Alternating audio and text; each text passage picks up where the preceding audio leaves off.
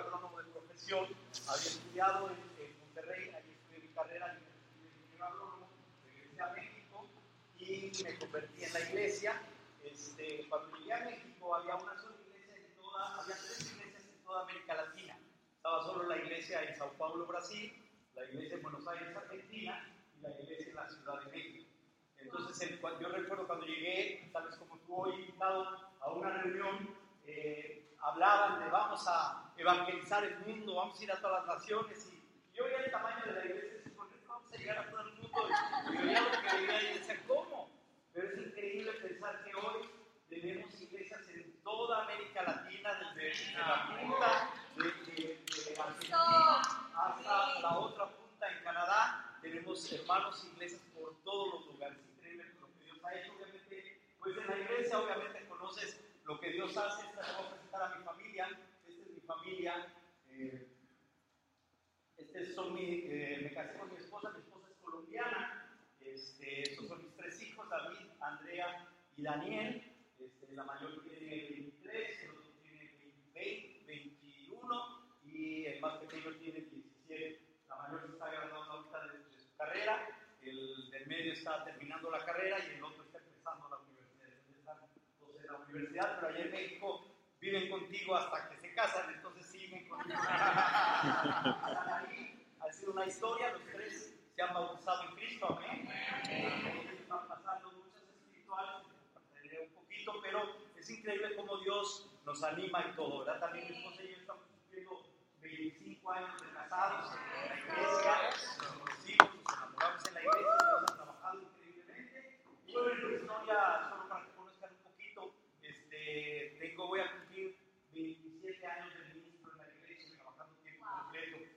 Este, es increíble, hemos estado dirigiendo en, Colombia, hemos estado en Guatemala, hemos estado en Miami, hemos estado en, en México, en todas las zonas de la ciudad de México, que es enorme, y actualmente residimos en la iglesia de Monterrey, donde básicamente estamos a cargo de las del norte de la República Mexicana. Es un poco difícil pedir sus oraciones porque son las, las zonas donde se encuentra el narcotráfico central, entonces iglesias, este, ciudades muy peligrosas como Reynosa, Tampico, este, toda esa zona es, peligrosa este, y obviamente pues hay, hay situaciones, historias fuertes, pero Dios trabaja arduamente. Bueno, hoy quería eh, darles un poquito esa expectativa, ¿por qué? Porque tal vez no nos conocemos, pero tenemos algo increíble, algo, algo que nos une a pesar de la distancia y es Dios. Amén. Y hoy vamos a prepararnos a eso.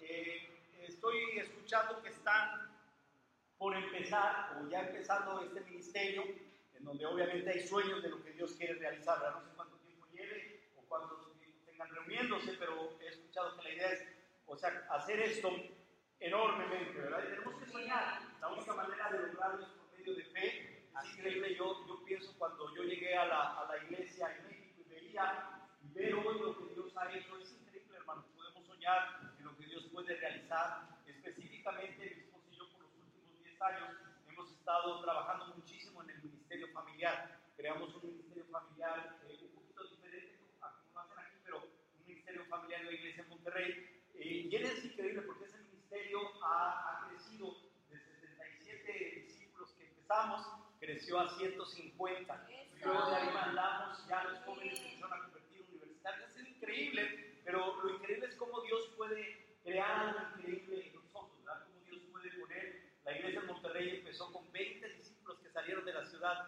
de México a, a, la ciudad de Monterrey. Y hoy la iglesia de Monterrey tiene 550 discípulos. hemos mandado cuatro misiones, estamos por mandar otra misión. Este, hay cuatro parejas de evangelistas trabajando tiempo para la iglesia. O sea, Dios ha bendecido y Dios está bendeciendo. Pero ¿cómo lo logramos? Por medio de la fe. Estamos, yo, yo no sé cómo sientes tú, pero cuando yo escucho estas cosas, a mí me asombra cómo Dios trabaja, ¿no? A veces de asombrarte la manera como conociste a tu pareja, como llegaste a la fe. Dios de una manera u otra está llamándonos a asombrar. Yo te pregunto, ¿qué te asombra de Dios? ¿Qué te asombra de Jesús? Una pregunta que yo te hago. ¿Qué te asombra? ¿Has pensado que Dios nos asombra o no? Sí. ¿Qué te asombra a ti? ¿Qué te hace poner esta cara? ¿Qué te asombra de Jesús? ¿Sí? Su perdón, me asombra su perdón. Dios es misericordioso o no? Claro que sí. ¿Qué otra cosa te asombra? Fortaleza. Su amor, Fortaleza. fortaleza, que contesta las oraciones, su fidelidad, perdón, su sabiduría, su compasión. O sea, tenemos o no cosas de qué asombrar. Claro que nos asombra la pregunta que nosotros debemos de hacernos o que debemos de estar pres- presente nosotros. Y Dios se asombra de nosotros. ¿Te has preguntado eso? Y Dios se asombra de nosotros. Se asombrará de las cosas que yo hago. Y bueno, vamos hoy vamos a estudiar. Hay dos pasajes en la Biblia que nos enseñan que Dios sí se asombra. Uno está en Marcos capítulo 6. Ahí lo puedes ver en la pantalla, Marcos capítulo 6. No voy a leer todo el, todo el texto, pero todos recordamos la historia. Cuando eh, Jesús llega a su pueblo natal, empieza a predicar el mensaje y dice la Biblia en el versículo 6. Y él se quedó como asombrado, dice la Biblia que se quedó asombrado por la incredulidad de ellos. O sea que a mí me parece lo que Jesús se asombró, porque al llegar ahí a su, a su tierra, donde en muchos otros lugares como él había estado, él había predicado un mensaje, pero la gente le- no, respondió a ese mensaje. Entonces él se dio cuenta y se asombró de la incredulidad que había en ellos. Vamos a ver otro pasaje, otro pasaje. Ay,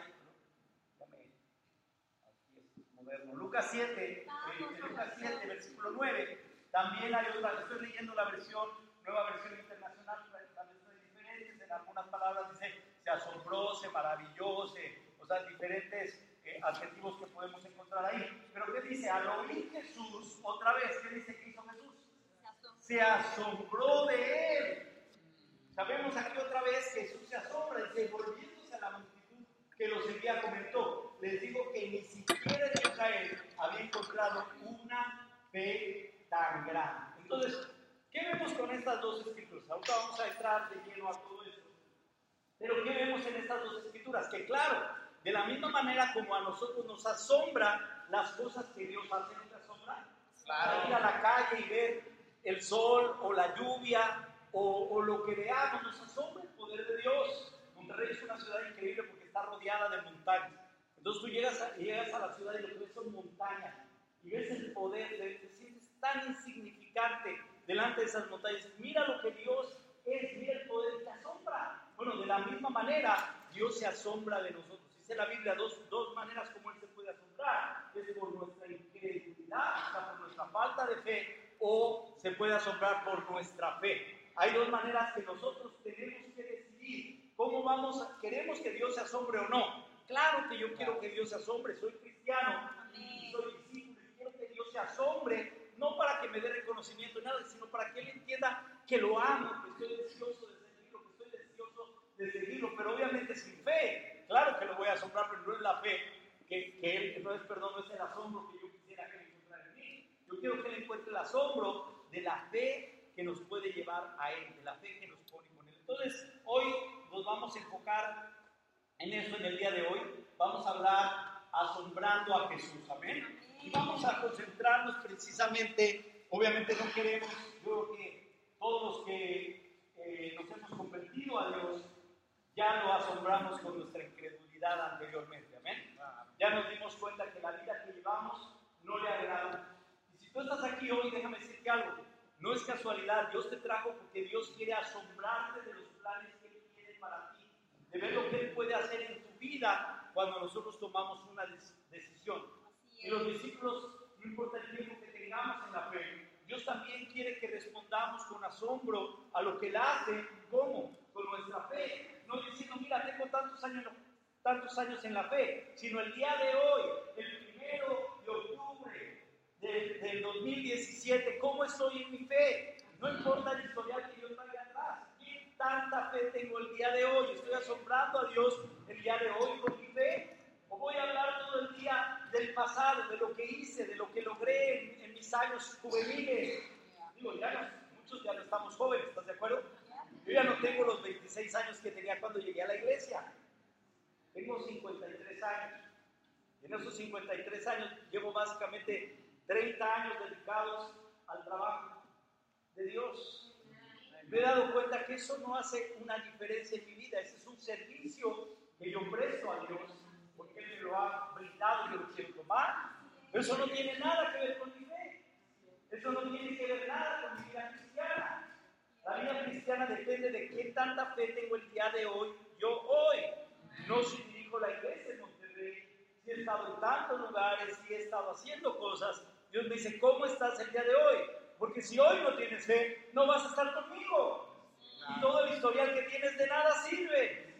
Todo lo importante es las decisiones que tomamos hoy para seguir a Dios. Amén. Las cosas que nosotros ponemos en nuestro corazón. Y yo sí quiero animarte mucho que Dios quiere hacer cosas grandes. Amén.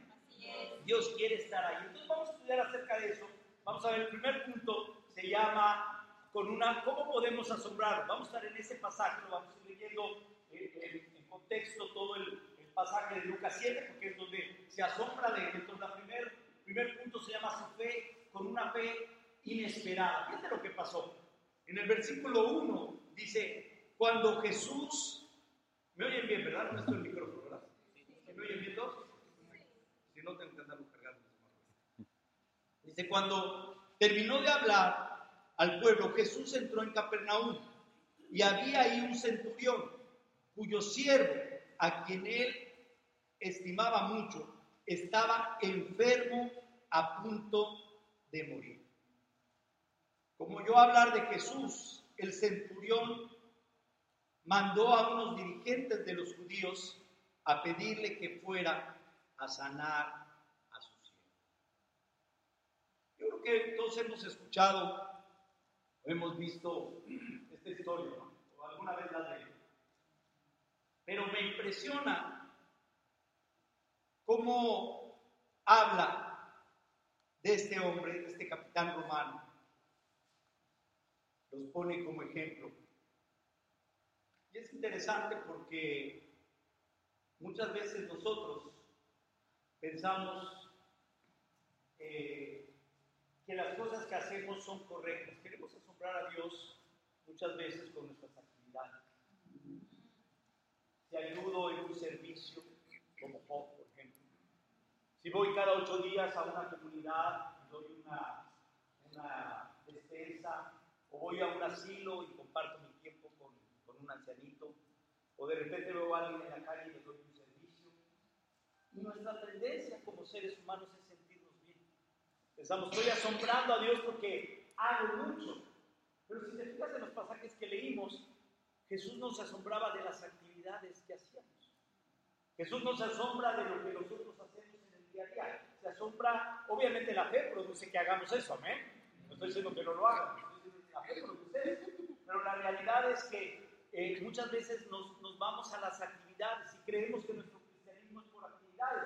Pero el cristianismo se basa en la fe, amén. Todo está concentrado en la fe. Y lo que él estaba diciendo en ese pasaje, dice que este hombre que empieza a dar características que vamos a ir a ver ahorita, asombró a Jesús. Al final de cuentas, este hombre asombró a Jesús por la fe que tenía. O sea, le llamó la atención. Y entonces yo creo cuando yo empecé a hacer esta clase, empecé a estudiar acerca de esto, me maravilló porque dije, mira, me, llamó la atención, ¿por qué se fija en este hombre? ¿Qué tiene este hombre que no tenía los demás? ¿Qué le llamó la atención de este hombre que yo quiero poner? Que yo quiero que Jesús se asombre de mi fe. Entonces, ¿qué hizo este hombre para hacer eso? Obviamente era algo que tal vez, viéndolo en contexto, nadie se esperaba que este hombre iba a reaccionar así. ¿Por qué? Porque tenía diferentes expectativas. Primeramente era gentil. Entonces, obviamente esperábamos que el pueblo judío, los que eran judíos, que conocían la ley, que sabían el mensaje de Dios, fueran los primeros en responder al mensaje de Dios. Pero es interesante, la Biblia, ¿quiénes fueron los principales que no respondieron al mensaje de Dios? Los judíos. Se cuestionaban por el historial, por todo lo que tenían, no importa el conocimiento que tuvieran, pero la mayoría de ellos fueron los que no. Entonces, era inesperado encontrar fe en este hombre, porque este hombre era gentil. Y tal vez, por, el contexto que dice todo el pasaje, tal vez este hombre estaba visitando la iglesia, estaba visitando este, a conocer de Dios, tal vez estaba acercando a Dios, pero obviamente era gentil, entonces no se esperaba que hubiera una fe de tal magnitud como él estaba teniendo. Esa era una realidad. Otra de las cosas porque es inesperada es porque ese hombre era mal visto, era un soldado romano y era que estaba al servicio de los romanos. Y obviamente al verlo, para los judíos representaba todo el imperio romano, todo lo malo que hubiera, o todo lo que veían, y especialmente ustedes todo el conflicto que había entre los romanos y los judíos, obviamente por los, los taxes o los impuestos que cobraban, la manera que entonces no era un dentro de la sociedad, era muy diferente ver a un rabí que iba caminando y llegaba con sus barbas, todo, a ver a un soldado romano. Entonces, era inesperado encontrar una fe de quién? De un hombre así, un hombre que por, por el pueblo era, era mal visto. Otra de las cosas era centurión. O sea, su trabajo era precisamente poner en orden y era cargo. El centurión estaba a cargo de varios soldados. Era un hombre que estaba a cargo de varios, sabía el Pero otra vez, no se esperaba, porque como son, el carácter debe ser duro, debe ser hostil, para poder tratar a la gente, que la gente se doblegue ante las situaciones que tuvieran que enfrentar o cualquier otra situación. Otra de las cosas, también era un hombre importante, era un hombre que era importante. Dentro de su cargo, él tenía cargo a muchos soldados y entonces su cargo era muy importante. Fíjense todas esas características, ahorita te voy a decir por qué. Y la última, no era por él, lo estaba haciendo por su criado. Fue a buscar a Jesús en busca de ayuda. ¿Para quién? Para su criado. Entonces, ¿qué vemos? Fíjate, fíjate las características. Era gentil, era mal visto, era centurión, era un hombre importante, lo estaba haciendo por el criado. ¿Se parece mucho a nosotros? Se parece mucho a nuestras circunstancias. Muchas veces nosotros vemos y nos sentimos importantes por lo que hacemos, por lo que tenemos. Y tenemos la idea de que solo la gente con necesidad responde al mensaje de Cristo. No es cierto. O sea, lo que Dios está buscando, lo que Dios quiere formar en nosotros, quiere formar fe. Sin fe nosotros no podemos realizar nada. ¿Saben? Hoy hay una iglesia en Chicago, amén. Pero la iglesia no empezó de la nada. La iglesia empezó con la fe. Así Con la fe es. de Dios, ¿sabes qué eso va a producir? Y luego con la fe de hombres que Dios puso en su corazón. Claro, mira, no se puede, es. ¿Saben? De estos ministerios, a veces cuando empezamos empiezan las comparaciones. Ay, es que en aquel lugar tenemos esto, en aquel lugar hay aquello, a nos- y como buenos latinos, y a nosotros nunca nos dan, y siempre nos ven al último, y mira dónde nos mandan. Eso es nuestro pensamiento. Yo te pregunto, ¿hace una diferencia estar aquí o en un gran estadio? No. ¿Sabes lo que hace la diferencia? Nuestra fe. Así es. diferencia la hace el ánimo al llegar a la iglesia, el ánimo al cantar, el ánimo al, al congregarnos, al lo que Dios está haciendo. Eso es lo que empieza a crear la diferencia. Pero este soldado, vean que lo vean, nadie esperaba. O sea, si tú lo vieras en la calle, sería la última persona que pensarían que se iba a convertir a Dios. ¿Por qué? Por todas esas características.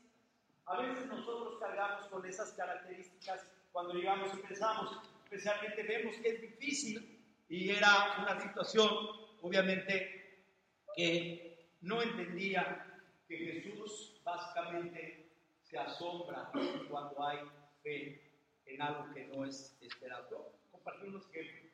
Este, hay una hermana en la iglesia que yo admiro mucho, es una hermana mayor, se llama Sarita. No es tan mayor, pero por su historia eh, ya tiene cinco generaciones en la iglesia.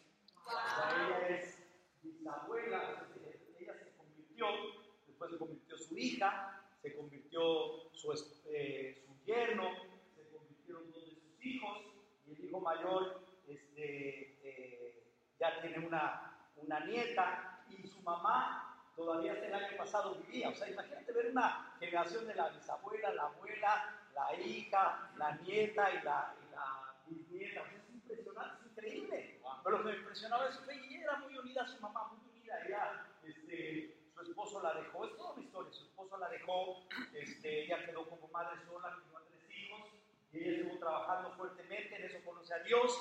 Este, ella se acerca a Dios hace como 20 años y empieza su historia, pero todo el tiempo ella cuidaba de sus papás cuidaba, cuidaba de sus hijos, ¿verdad? Ella muy cercana a sus papás, pues los estuvo cuidando y conocí a, a su mamá. Pues su mamá ya era una persona grande, ya unos 90 años tenía la mamá, pero ella estaba muy enferma y el año pasado ella se puso muy grave.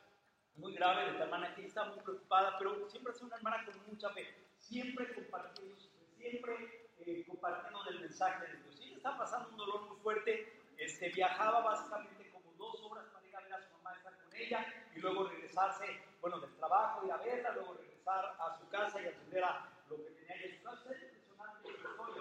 Pero bueno, en el trayecto, la mamá, la mamá fallece, o sea, muere su mamá, pero ¿por qué tengo esto? Cuando nosotros pasamos una circunstancia difícil, generalmente nuestra tendencia es alejarnos de Dios. Empezar a cuestionar por qué. Yo pensaba en ella, ella podía haber dicho, ¿sabes qué? Dios, ¿por qué? Si yo te he dado tanto, si yo he estado. O sea, tenemos que pensar la relación, no nada más que era su mamá, la relación estrecha que había, la situación, y obviamente con todo lo que había pasado. A veces nos amargamos porque la vida nos ido mal o porque tenemos nuestra respuesta es cuestionar a Dios, ¿por qué lo hace? Pero sabes, ella me impresionaba y yo, yo aprendí mucho de ella porque ella en los tiempos más difíciles es cuando más fructífera es. Ella, ella para su dolor lo que hacía era compartir la fe. Y era impresionante, ella venía en el camión precisamente después de ya que arregló la casa de la mamá, el papá se quedó solo, o sea, fue todo un, de- un show ahí. Pero bueno, camión ella conoció a un hombre y ella, ella no importaba si era hombre o mujer, ella se sentaba alguien al lado y ella tenía que compartir sus verdades. Y ella compartió con este hombre, el hombre le dijo, ¿sabes qué? Yo soy ateo, yo no creo nada, este, yo no creo. Le dijo, ven, precisamente estás bien amargado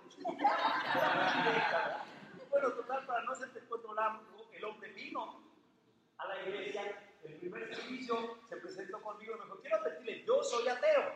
Le dije, ah, qué bien, bienvenido, siéntate. Acabando la reunión, él me dijo, ¿sabe qué? Me llamó la atención lo que dijo. Quiero, quiero conocerla. ¿Sabes usted la Biblia? No te hago el cuento largo. Él se bautizó en la bautizó. Pero yo veía, mira lo que Dios puede hacer cuando nosotros tenemos fe. Entonces tú le dices, eres ateo, que deja un cristiano que, que quiera que esté mal en su fe y ayudar. Crea al ateo, que no cree, crea en el fe. Porque lo que Dios quiere que creemos en la persona es fe. Así Que pongamos en el corazón el deseo de servir a Dios y de estar ahí. Fue impresionante encontrar y ver eso que él, ella se había, se había bautizado. Y lo increíble es que desde que empezó a estudiar, él me decía, mire, anoto cada clase de usted, porque él iba a un grupo de alcohólicos anónimos y ya, yo les comparto la clase que usted da, yo se las comparto ca- casi íntegra. Y no se había convertido. Ahora ya, ya se convirtió, dice usted, y no estoy hablando de una persona, estoy hablando de una persona que tiene hoy en día como 70 años. Esta persona está súper animada, dice, ustedes han cambiado mi vida, han transformado. Digo, no, no, nosotros no. Dios. Dios con su fe es lo que puede hacer en nosotros. Otro de los casos que te quiero compartir hoy es el de mi cuñado. Este, bueno, mi esposa y yo estamos. Venimos a una conferencia que tenemos en, eh, mañana, eh, perdón, el martes empezamos eh, delegados de todas las iglesias alrededor del mundo. Este, planeamos el viaje de hace tiempo, recibimos la invitación de Guillermo Wendy, compramos los boletos, pero este, mi cuñada eh, ha estado en una, estuvo en una batalla de cáncer por tres años, básicamente. Eh, voy a contar un poquito la historia por qué. La historia de mi familia, de, por parte de mi esposa, es, es muy difícil. Cuando necesitas entenderla, tal vez ustedes han oído hablar de un cuñado se llama Flavio Uribe, en Colombia. Este, eh, su familia viene una familia muy disfuncional con muchas situaciones.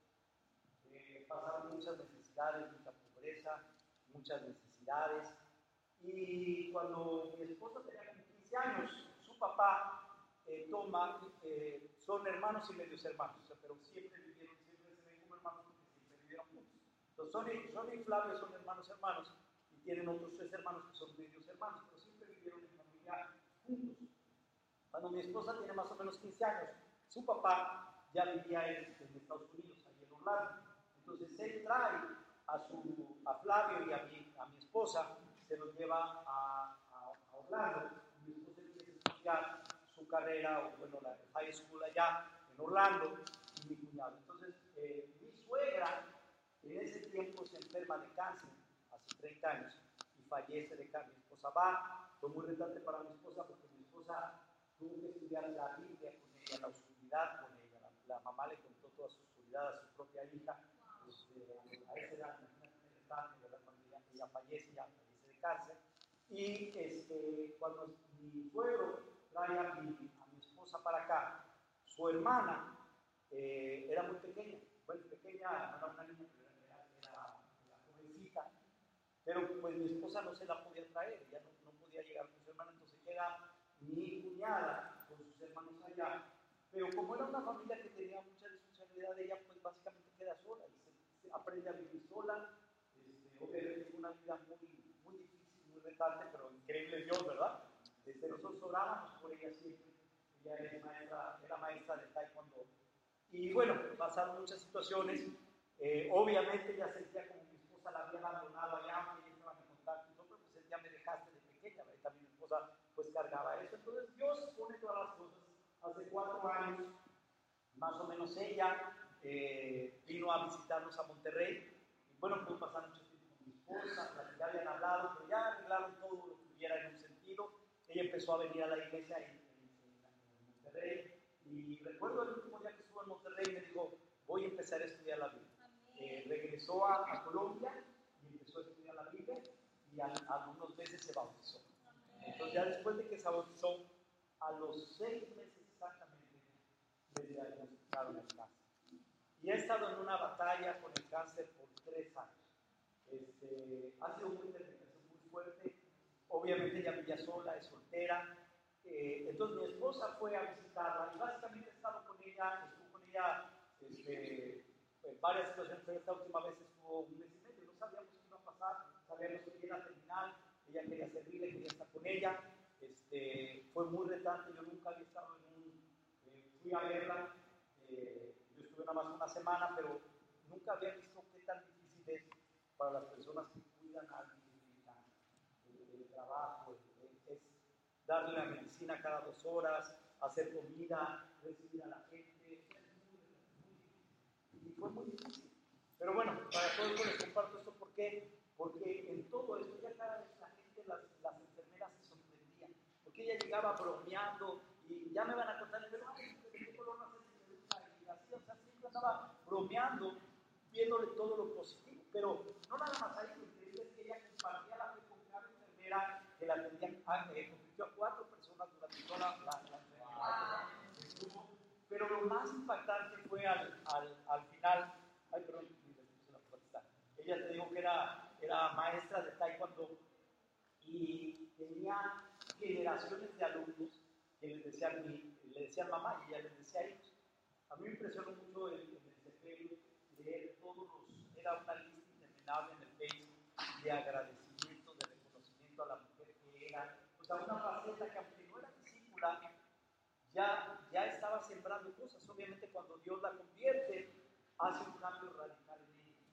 Y los enfermeros no se explicaban por qué después ella duró tanto tiempo, duró en agonía mucho tiempo.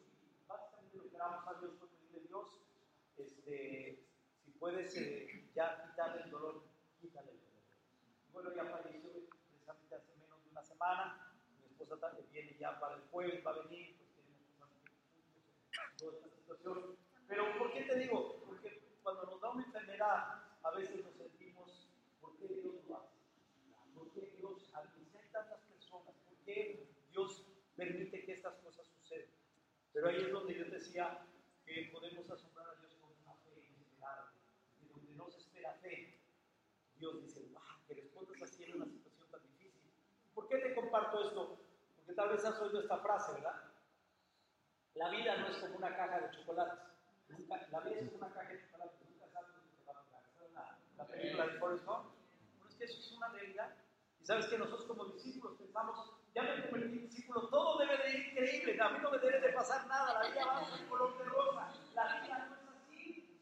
Pero desgraciadamente cuando nos pasa algo, ¿qué hacemos? Nos enojamos con quién? Con Dios. Si mi esposa me deja, me enojo con Dios porque Él es el culpable que mi esposa me dejó. Si me da una enfermedad, me enojo con Dios porque Dios me mandó la enfermedad, me enojo con Dios. ¿Y cómo reaccionamos? Dejamos de actuar en nuestra fe. Nuestra fe se vuelve algo completamente malo, neutro, donde no hacemos absolutamente nada. Por eso lo impresionante, asombramos a Dios en los casos imposibles, donde vemos que es por qué. ¿Por qué si este hermano está sufriendo tanto? ¿Por qué ahora es cuando más está en la iglesia? ¿Por qué si este hermano lo abandonó su esposa? ¿Por qué está ahí? ¿Por qué? Porque la fe es la que nos lleva a movernos y a actuar de una manera diferente. Entonces Dios se asombra cuando ve una fe inesperada. Yo te pregunto, ¿ves que aquí puede pasar algo increíble? ¿Así imaginas lleno este salón? Bueno, Dios va a reaccionar en algo inesperado. No lo esperamos ahorita, tal vez no lo estás esperando, pero Dios puede hacerlo. ¿Estás de acuerdo? Mira, cómo Dios ha actuado alrededor de toda la iglesia, alrededor de nuestra vida, por medio de una fe inesperada. Y nosotros tenemos que verlo así. Yo te animo mucho a nunca, especialmente en los tiempos difíciles que todos vamos a pasar. Yo especialmente te comparto, eh, pues obviamente mi casa en la iglesia, este, mi matrimonio no es perfecto, pero doy muchas gracias a Dios de esposa que tengo. Mis hijos igual no son perfectos, pero mi, mi hija mayor se convirtió a los 14 años para cumplir 15, básicamente 7 años en la fe, ha estado eh, fuerte en todo, y ahorita ha estado con unas luchas espirituales fuertes que está teniendo. Y tal vez sea un momento de amargas.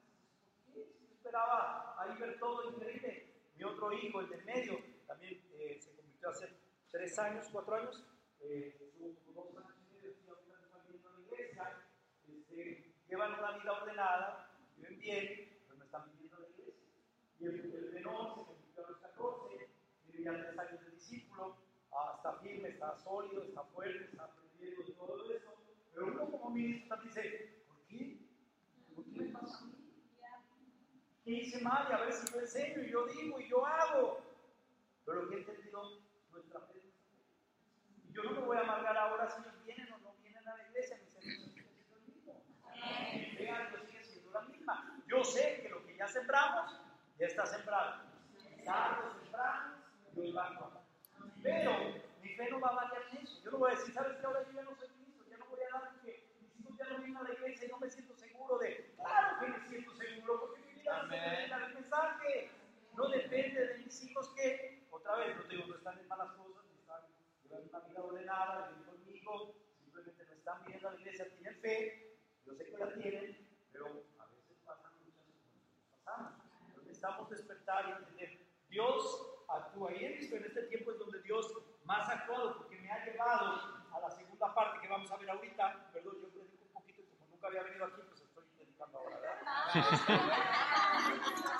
Dios actúa, también se asombra con nuestra fe activa y. ¿Y cómo se desarrolla? Después de su inesperado, mira lo que pasó. Este hombre llegó, obviamente si entendemos el contexto, bueno, vamos a leer la parte, esta parte, Lucas 7, versículo 4. Dice, ya después le dice, cuando llegaron ante Jesús, recuerdan que Jesús había mandado a quién? A los ancianos para que fueran este, a, a pedir a Jesús, pero dice, cuando llegaron ante Jesús, le rogaron con insistencia, este hombre merece que le concedas lo que te pide. Fíjate la palabra que utilizan, este hombre, o sea, era un centurión. Y le estaban diciendo a Jesús que este hombre merece. Jesús no contestó por eso. Si se merecía, ¿tú te mereces o no? No, es misericordia de Dios, amén. Así es. Aprecia tanto nuestra nación que nos ha construido una sinagoga. Así que Jesús fue con ellos. No estaba lejos de la casa cuando el centurión mandó a unos amigos a decirle, Señor, no te tomes tanta molestia, pues no merezco que entres bajo mi techo. Por eso ni siquiera me atreví a presentarme ante ti. Pero con, con una sola palabra que digas, quedará sano mi siervo. Yo mismo obedezco órdenes superiores y además tengo soldados bajo mi autoridad. Le, digo, le, dijo a uno, le digo a uno, ve y va, y al otro, ven y viene. Le digo a mi siervo, haz esto y lo hace. ¿Sabes? Este hombre no era un hombre de palabras, este era un hombre de acción. Yo creo que la, la cosa principal que vemos en él, en este, este eh, centurión, primeramente la fe activa. Dios se asombra, Dios se asombra de nuestra fe, pero nuestra fe tiene que ser activa. Este hombre, no sabemos el contexto general, pero este hombre estaba visitando, empezaba a conocer, estaba causando un impacto. ¿Por qué? Había causado tanto un impacto que había, había mandado a los ancianos, o sea, fue y pidió a los ancianos, a los dirigentes, que ellos fueran a hablar a Jesús. No es fácil. Podría haberle dicho a cualquier otro judío, pero a los ancianos mandados a que ellos fueran a presentarse impresionante. Y luego ellos, en representación, le dicen, ¿sabes qué? Este hombre merece, porque recuerda cómo judíos. Y recuerda específicamente los fariseos. Los fariseos se basaban en el cumplimiento de la ley. Entonces ellos entendían, este hombre merece, porque es un hombre bueno, es un hombre que hace esto. Nos ha construido una sinagoga, imagínate. ¿Qué capitán romano construyó una sinagoga en cualquier lugar de la vida? Nadie es el único ejemplo que nos dice la Biblia. Entonces, este hombre hacía eso, había escuchado de Jesús, tal vez oyó, y este hombre dijo, ¿sabes qué?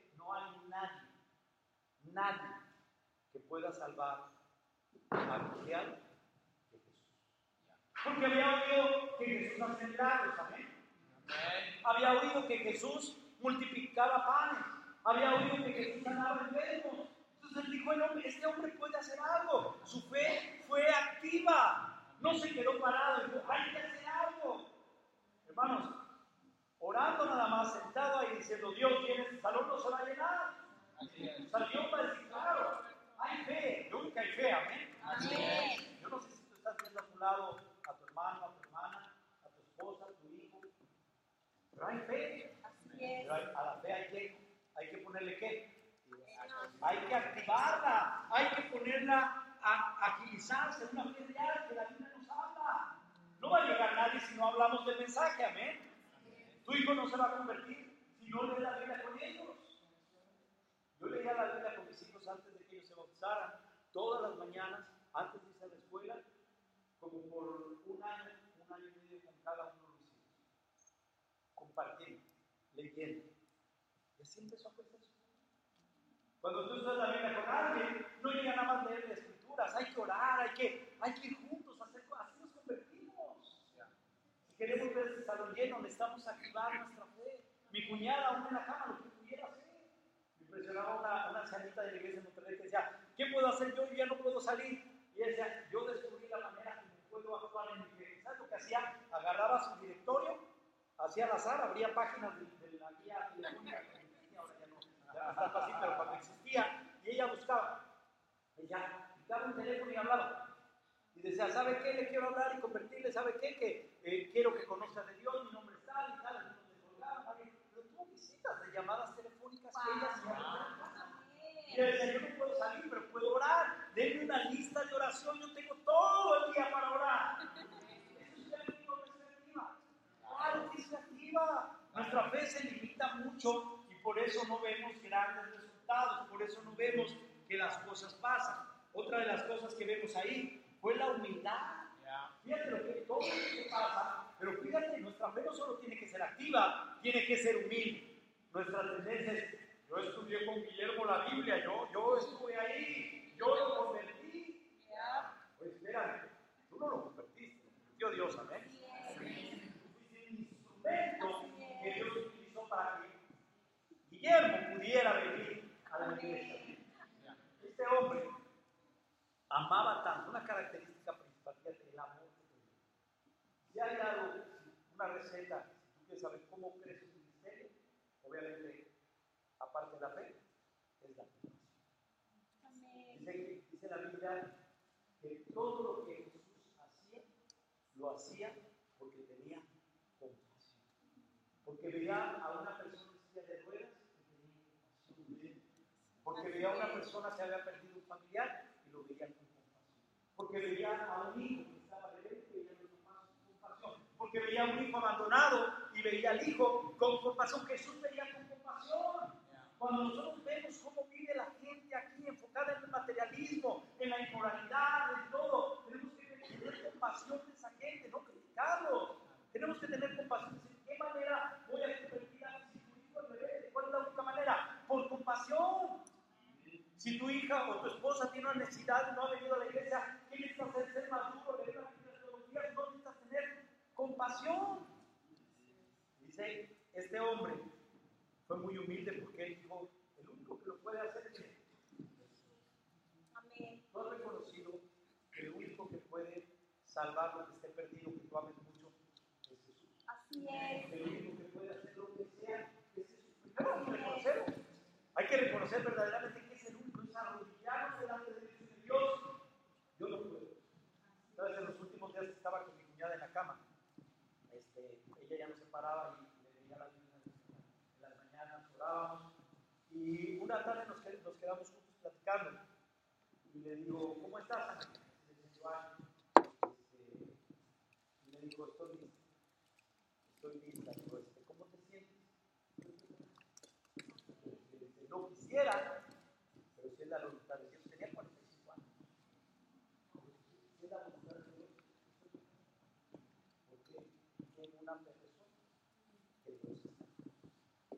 Dice que la voluntad de Dios.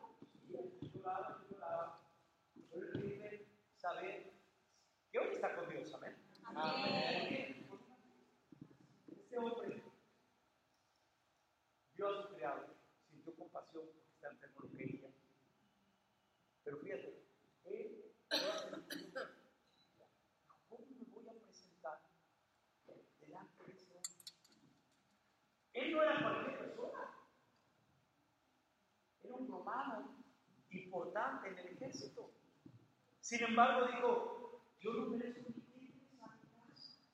No tuvo, o sea, se sentía tan humillado delante de Dios que ni siquiera se sintió merecedor de ver a Jesús cara a cara. De hecho, no lo vio. No lo vio. Porque antes de que llegara le mandó otro soldado, que jefe, ve, haz, ve, era un jefe. Vaya y dígale a Jesús que no necesita. Que me espere ahí con que solo diga que se sana, él. Esa es una fe activa, ¿estás de acuerdo? Esa es una fe humilde. ¿Sabes cómo son los tipos de fe?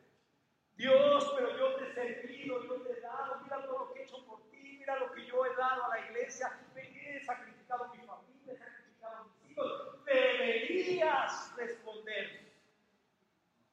Esas son, esas son tus oraciones. Yo estoy seguro que son tus oraciones. En Ni merezco estar orando, porque mi vida es pecaminosa. Pero tú eres tan misericordioso, eres tan poderoso, que con que solo digas, puedes hacer Hoy puedes hacer.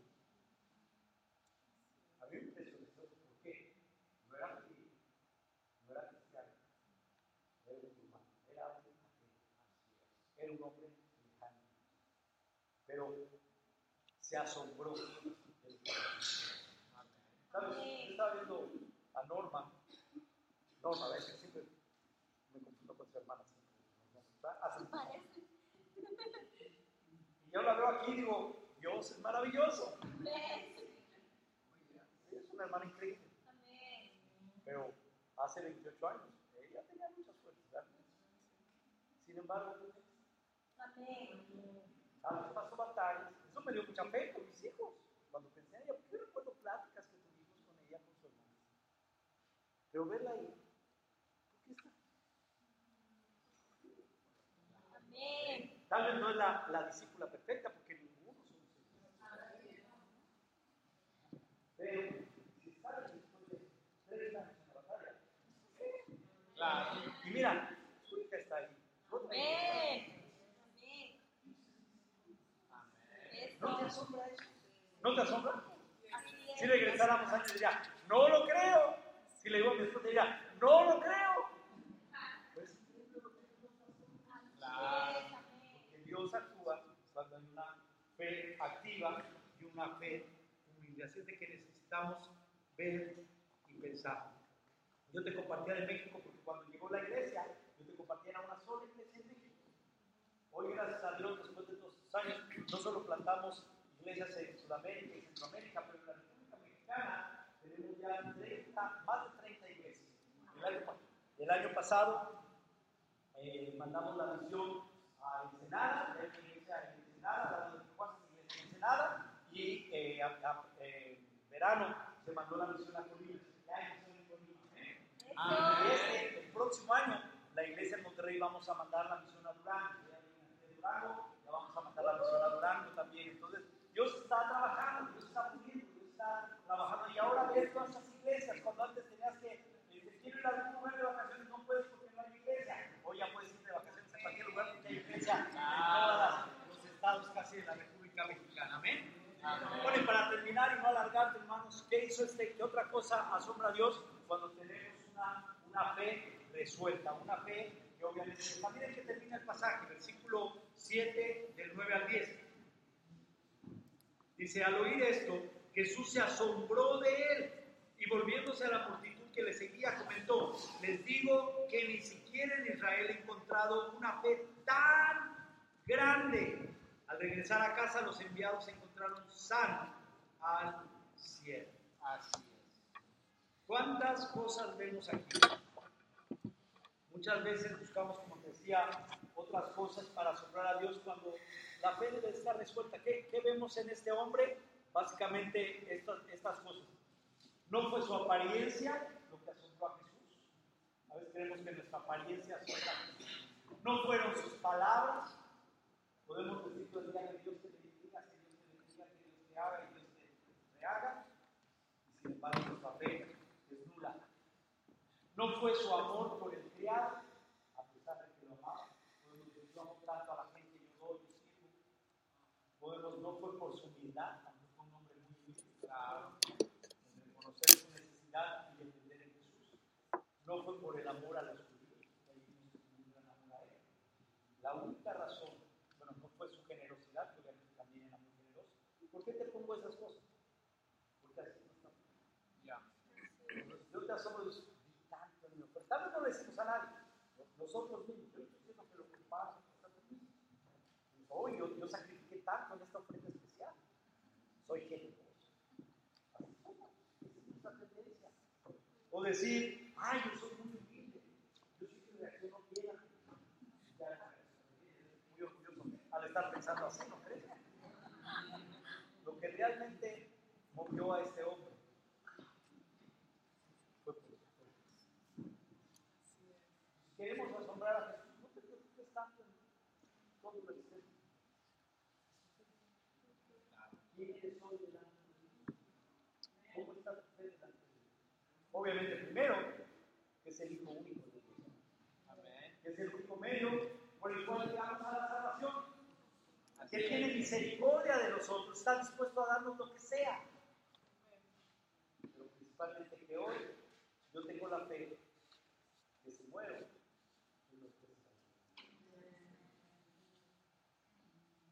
Que nada robe esa fe. Que sea una fe resuelta. ¿Qué es una fe resuelta? Dios, si hoy en la tarde me aplasta un tren, yo te doy. Si hoy mi hija no regresa a la fe nunca más, yo voy a seguir siendo. Si, si a mi hijo pequeño le pasa un desastre, muriera, pero que no. Yo. No lo puedo asegurar, porque nadie sabe hasta que llegue una rueda o que pase personalmente, pero sí puedo decir algo. Si me fijo en la vida de este hombre, me doy cuenta que yo solo tengo la misma opción que tú tienes. Juan 28, 29 dice, Señor mío y Dios mío, me llamo Tomás, porque me has visto, has creído, le dijo Jesús. Dichosos los que no han visto, los que no han visto, y sin embargo. ¿Sabes? Es que yo no he visto nada de Jesús realmente. Es que yo no creo. Dichosos los que creen. Entonces, la única opción que tenemos hoy, que yo te animo quieres asombrar a Jesús, solo hay dos maneras. Por mi fe o por mi falta. Tú decides cómo va a ser resto. Y ojalá, salgamos de